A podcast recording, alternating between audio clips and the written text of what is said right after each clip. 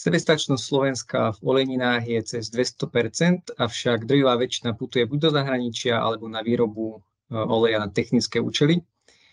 A dokonca Slovensko je nútené dovážať okolo 97% jedlého oleja zo zahraničia.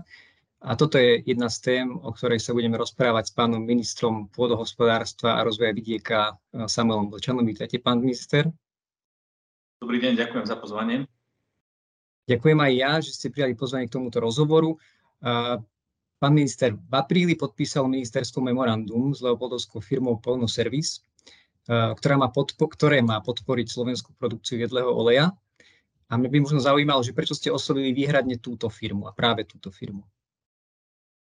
Vy ste e, vo svojom úvodnom slove správne uviedli, že Slovensko dováža až 97 jedlého oleja e, zo zahraničia. E, tá spotreba e, oleja na Slovensku je niekde približne do 50 tisíc tón a v situácii, kedy začali prvé príznaky zlyhávania trhu aj s potravinami, v Európe po začiatku agresie Ruska voči Ukrajine. Museli sme prijať opatrenia, aby sme v prípade potreby, v prípade núdze, zabezpečili dostatok jedlého oleja. A museli sme sa rozhodnúť, akým spôsobom to zabezpečíme. Tak jedinou spoločnosťou, ktorá už v súčasnosti eh, vyrába viac ako 100 eh, tisíc tón oleja, je práve spoločnosť Polnoservis. Takže len s ňou ako jedinou sme mohli otvoriť rokovania o tom, aby prešla na výrobu časti svojej produkcie do tzv. potravinárskeho štandardu. Mm-hmm. Čiže to bol zámer od začiatku osloviť práve, práve túto firmu a nezamýšľali ste oslovať nikoho ďalšieho. Táto spoločnosť e, spracuje viac ako 250 tisíc e, tón repky olejnej a je teda aj mm-hmm. najväčším výrobcom šrotov. A ako som uviedol, približne 100 tisíc tón oleja vyrába ako prímes eh, do palív, eh, čím pomáha Slovensku vlastne plniť aj cieľ obnoviteľných palív v celej ekonomike až niekde na 91%. A treba povedať, že týmto spôsobom, že sa tento olej z repky olejnej primiešava do, palív, tak tým sa chráni životné prostredie, lebo tá uhlíková stopa v porovnaní s konvenčnými fosilnými palivami šetrí až do 70% produkciu oxidu uhličitého do ovzdušia. A keď e, sme potrebovali e, si pripraviť záložný plán pre prípad, že by prestal fungovať jednotný európsky trh, lebo taká hrozba bola naozaj aktuálna v minulom roku a môže sa nám opäť vrátiť v prípade eskalácie napríklad konfliktu na Ukrajine.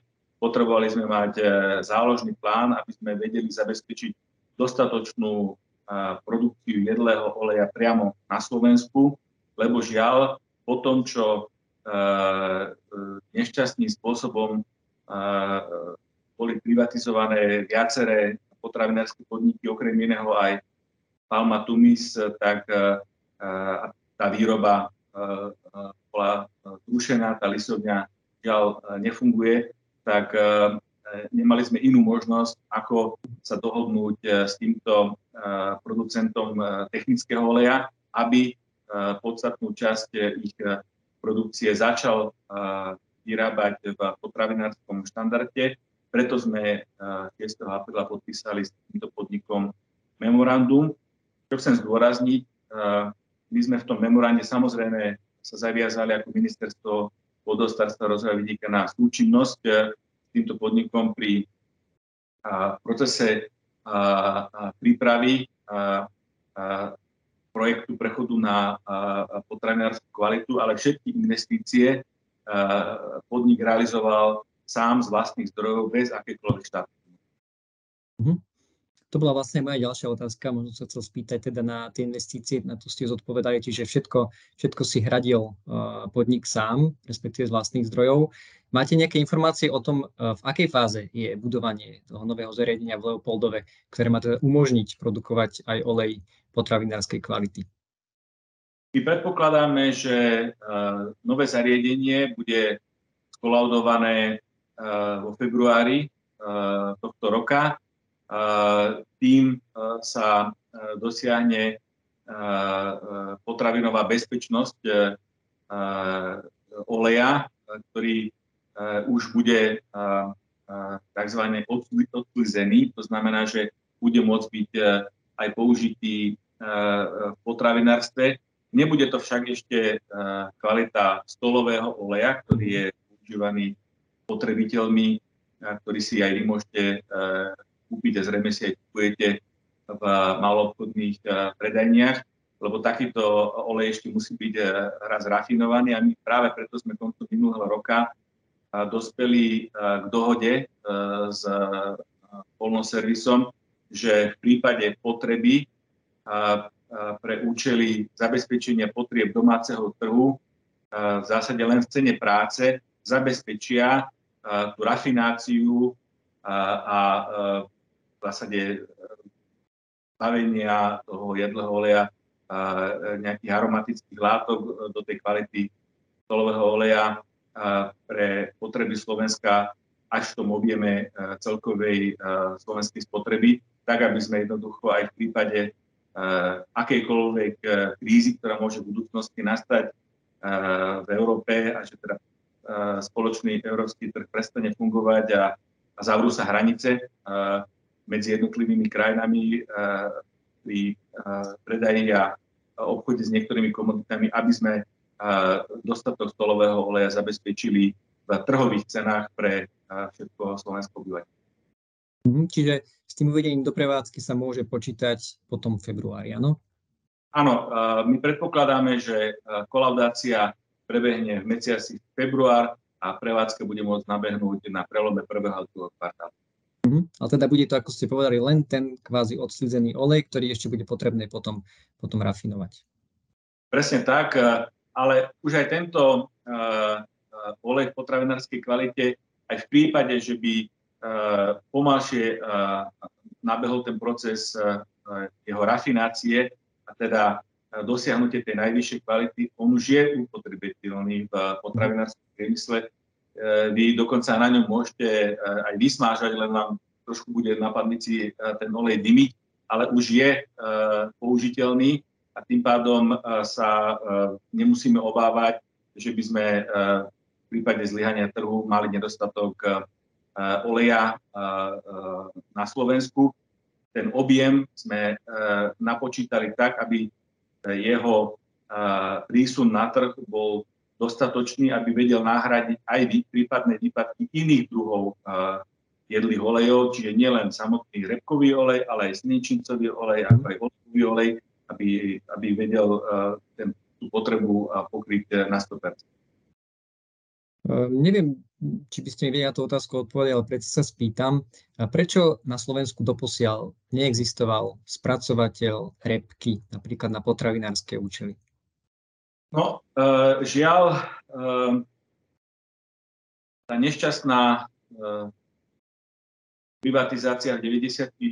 rokoch postihla väčšiu časť potravinárskeho sektoru a, a ja som už v niektorých rozhovoroch uviedol, že síce vtedajší pán uh, premiér Večer mohol urobiť zo svojich uh, stranických sústupníkov veľkých e, privatizérov a e, majiteľov e, veľkých podnikov, ale nevedel z nich urobiť dobrých hospodárov.